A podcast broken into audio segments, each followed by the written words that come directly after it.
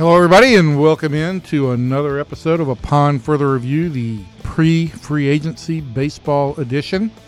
I'm Evan Grant of the Dallas Morning News. I'm Kevin Sherrington, and here's our bubby. Barry Horn.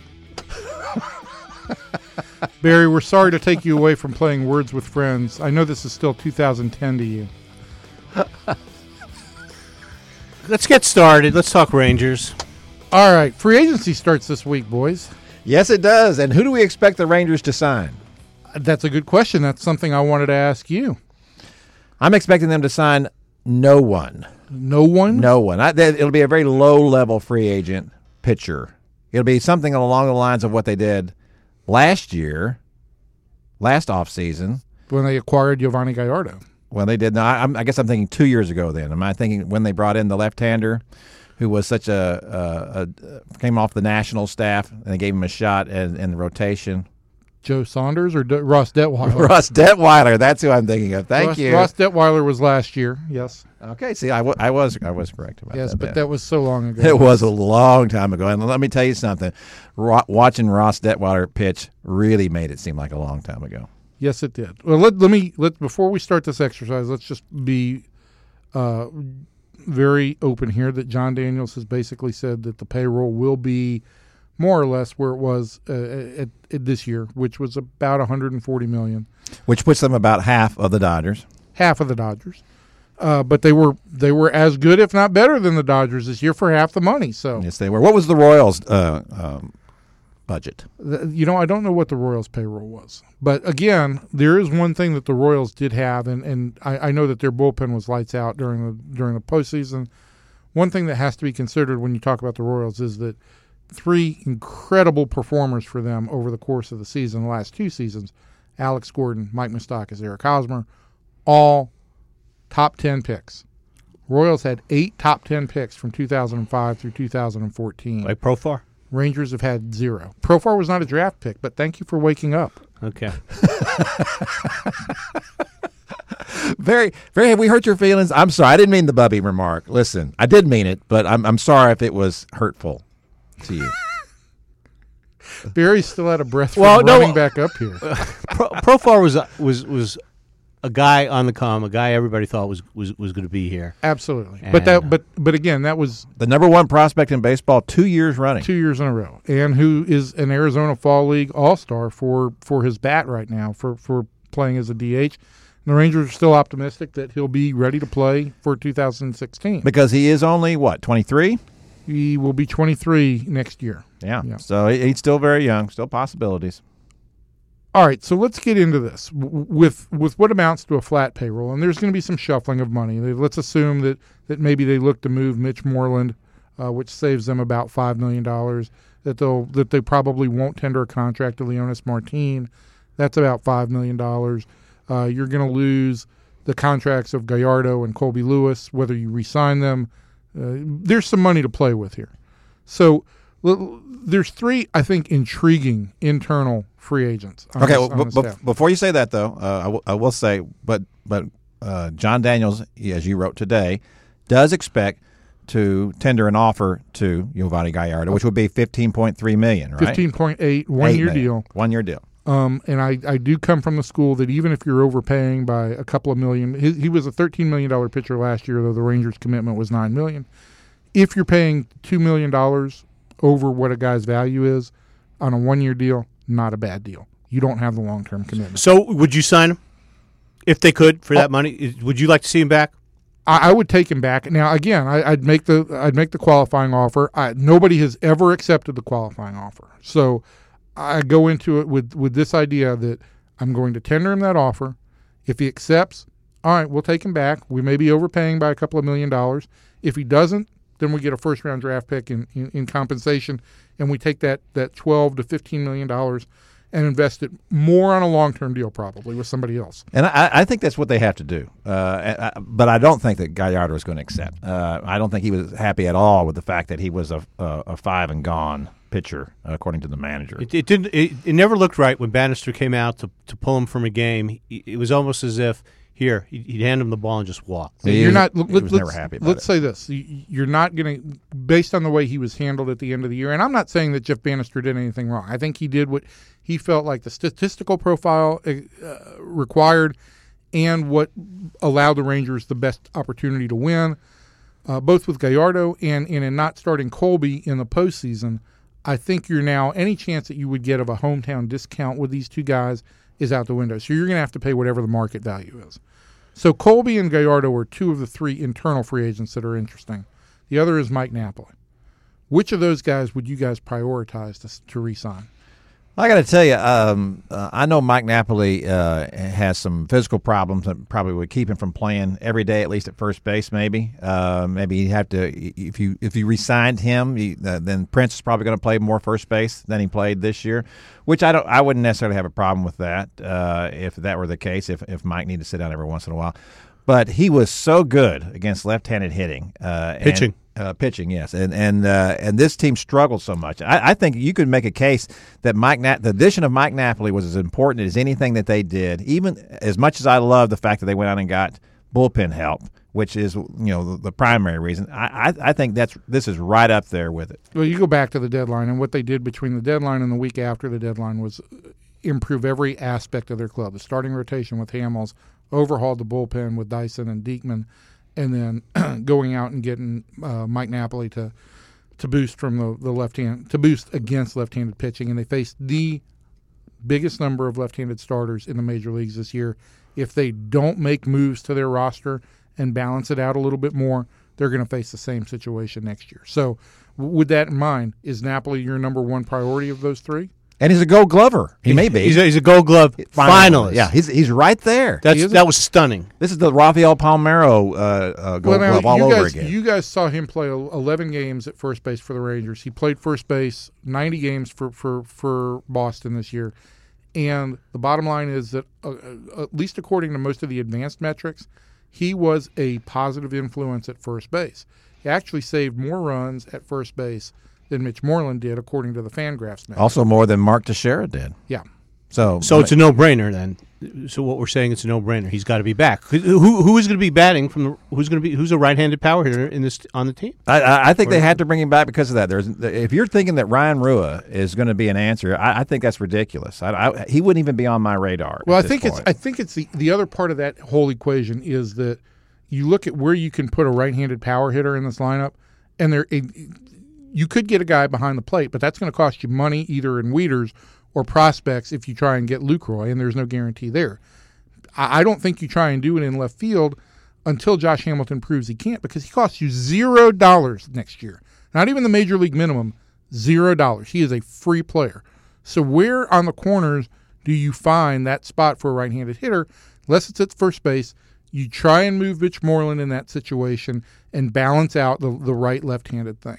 Let me say this too about the catching situation because we we've talked about the Lucroy thing as, as certainly a, an option out there, and we, and and uh, but if we look at the production that the Rangers got from catcher this year, they got More what? than adequate. They got was it 18 home runs from their catchers? I think it was 18 or 19. Yeah. 18 or 19 home runs. Like I think it was like 70 RBIs. Uh, you know that that is a lot from the catching position these Oh, but, days. but it was a patchwork. It was it was It was, but you, it was. you can't count. are you- Would you, would you be willing to go into the season with that situation again? Uh, yes, I would. If if if if, if, uh, if Chirinos is your starting catcher and and uh, uh, If- if you went- Jimenez is the backup, If I'm okay went, with that. If you went Chirinos, Jimenez, and had a legitimate number three guy at AAA that you could go down and get, that's something I'd be willing to try and, and run out there for April, May, and June. And if I needed to address at the trading deadline, I'd try and address there. For me, the bigger priorities are starting pitching, starting pitching, starting pitching, and maybe some bullpen. because they've already. Let, us talk about the bullpen before you get into all the starting pitching. What's coming back in the bullpen? Well, what's coming back in the bullpen is on paper is great. You've got Tolleson, Diekman, Dyson, Kela. You've got Sam Freeman who pitched well in the second half of the season. Also from the left hand side, you've got Andrew Faulkner. Um, any combination of long guys that you want to trot out there.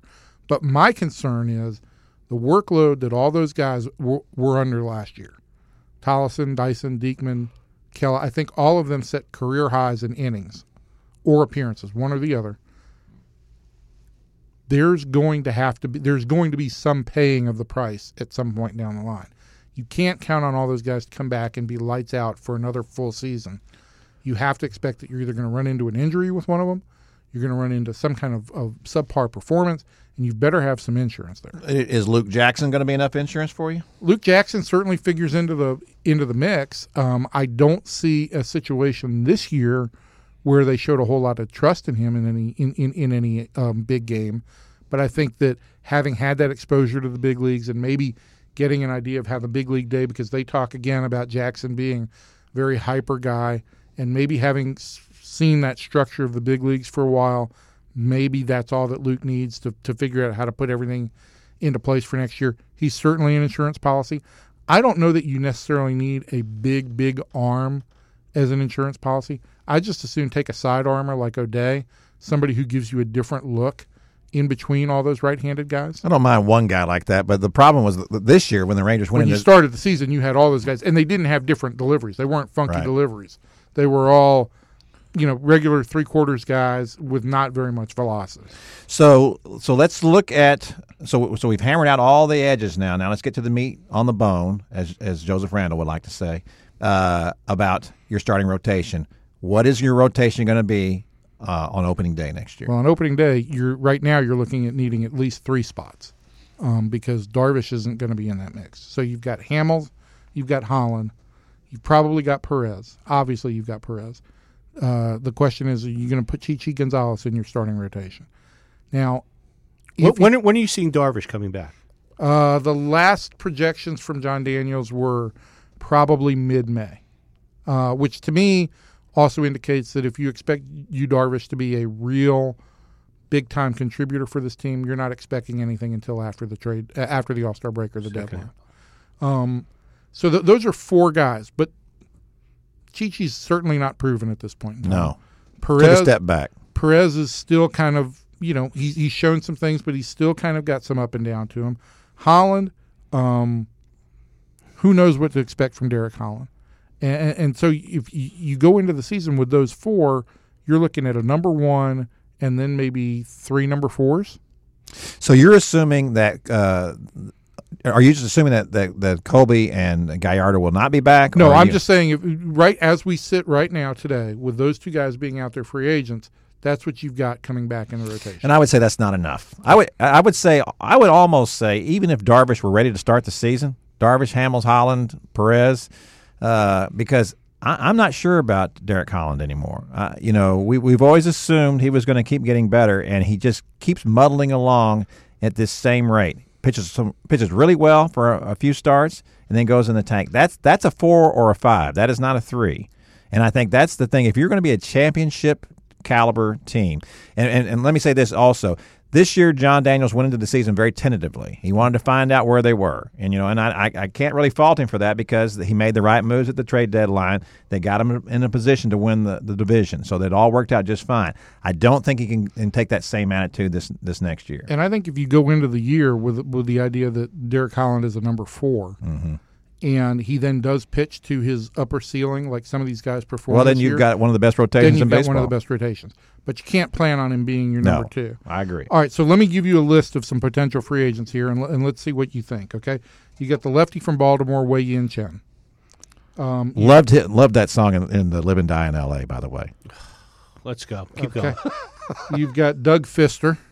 You have any puns for Fister? No, I, I don't think so. uh, Hisashi Iwakuma from Seattle, who's going to be 35. Scott Kazmir, who really broke down in the second half. yes, he did. Johnny Cueto, who had a big postseason after after a so-so start with Kansas How, City. well, how much would he cost? He would cost a lot of money and is probably out of the Rangers' price. How old is he? 30. Thirty.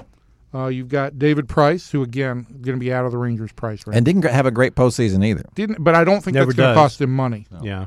You've got Jordan Zimmermann coming off a season in Washington. You've got Jeff Samardzija, Mike Leake, Ian Kennedy. Any of those names excite you guys? Mm, no. Yes. You don't like David Price's name? Why are why Evan? We're the fifth largest market in the country. I, I listen. I, I I agree with what you're saying, but Well, let- let's just trot out the numbers. What's David Price going to get? David Price is going to get well over $100 million for, for six or seven years. And this is a team that's Twenty million loaded. a year.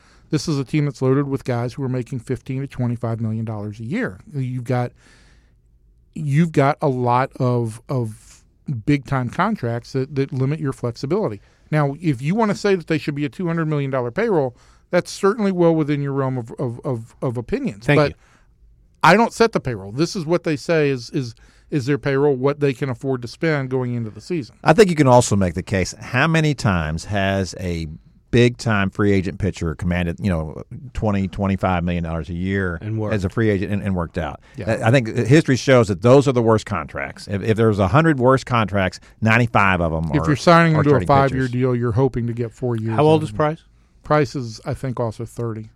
He may be a little bit under that, but yeah, he's very close. Uh, it, here's the other thing about that too: the Rangers are, are very top heavy in left-handed pitching. You know, we can talk about their left-handed lineup. They're also heavy in, in left-handed pitching. I realize they need that, or they think they need that. I don't think it's the it's the issue that it once was at the ballpark, and so I'm not so sure that that's. I would be going for another left-handed pitcher. Well, that, for me, the name that stands out the most on this list is is Doug Fister, and it's a guy that I think you might be able to buy a little bit on the low because he didn't have a good year this year in Washington.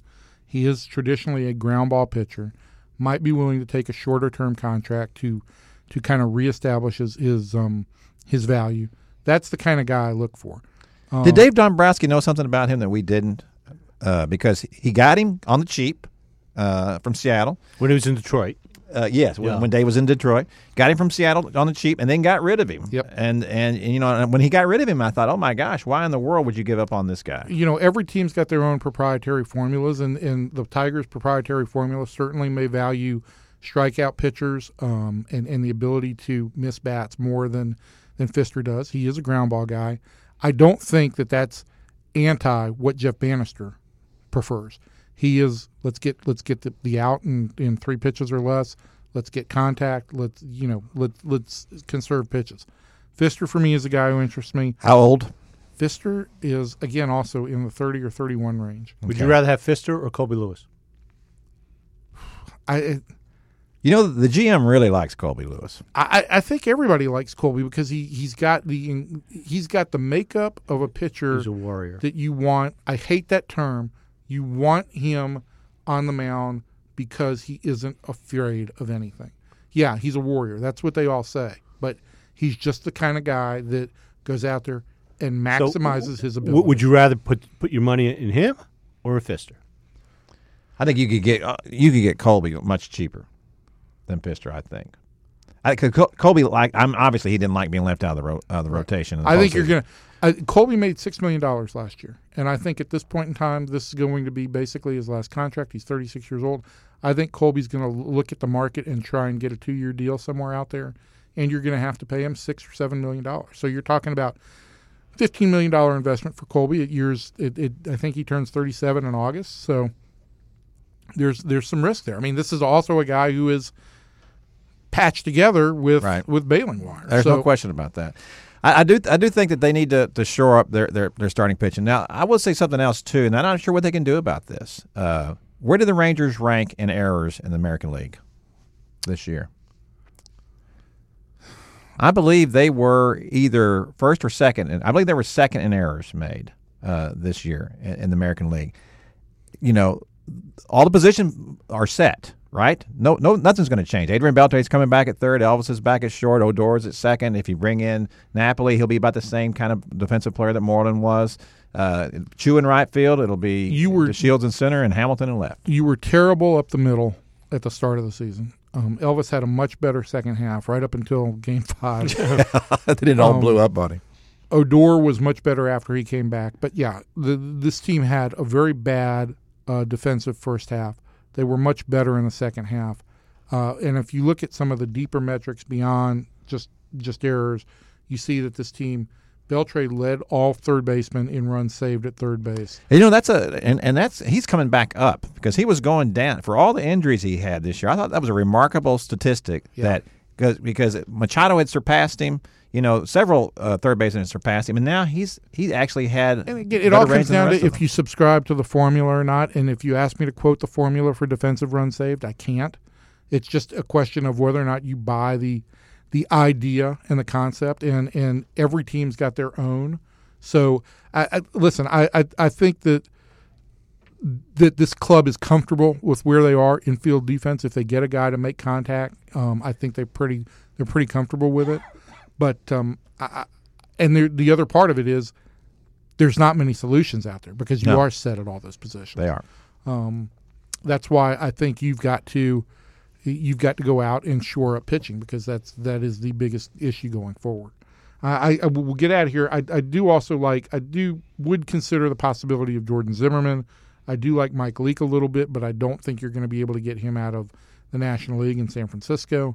Uh, Ian Kennedy is another guy who I know when I've talked to Gerry Fraley, Frails has, has, has mentioned him as a guy that he likes a little bit. I think you're always nervous though too about uh, taking guys getting to switch leagues. Yeah. especially guys coming from the national And- to the American. And you listen to all these guys that I just ran off uh, that I liked. Fister's the only one that really has any American League experience. So that that is a real question. But the general managers meetings start on on Tuesday in Boca Raton, and that's really the start of the off season. The Rangers will be uh, hard at it, uh, looking at that pitching, and, and and I mean they have made it very very public that, that they still feel like they've got some work to do on pitching, and, and they will get started. The, the the off season is a little bit more compressed now than it used to be because of, of how quickly free agency is established and, and started. But I think the things that you look for immediately are the Rangers will extend that qualifying offer to Gallardo, see what happens. He's got a week to determine whether or not he takes it or not. If he does take it, then that may change a little bit about how they go about the offseason.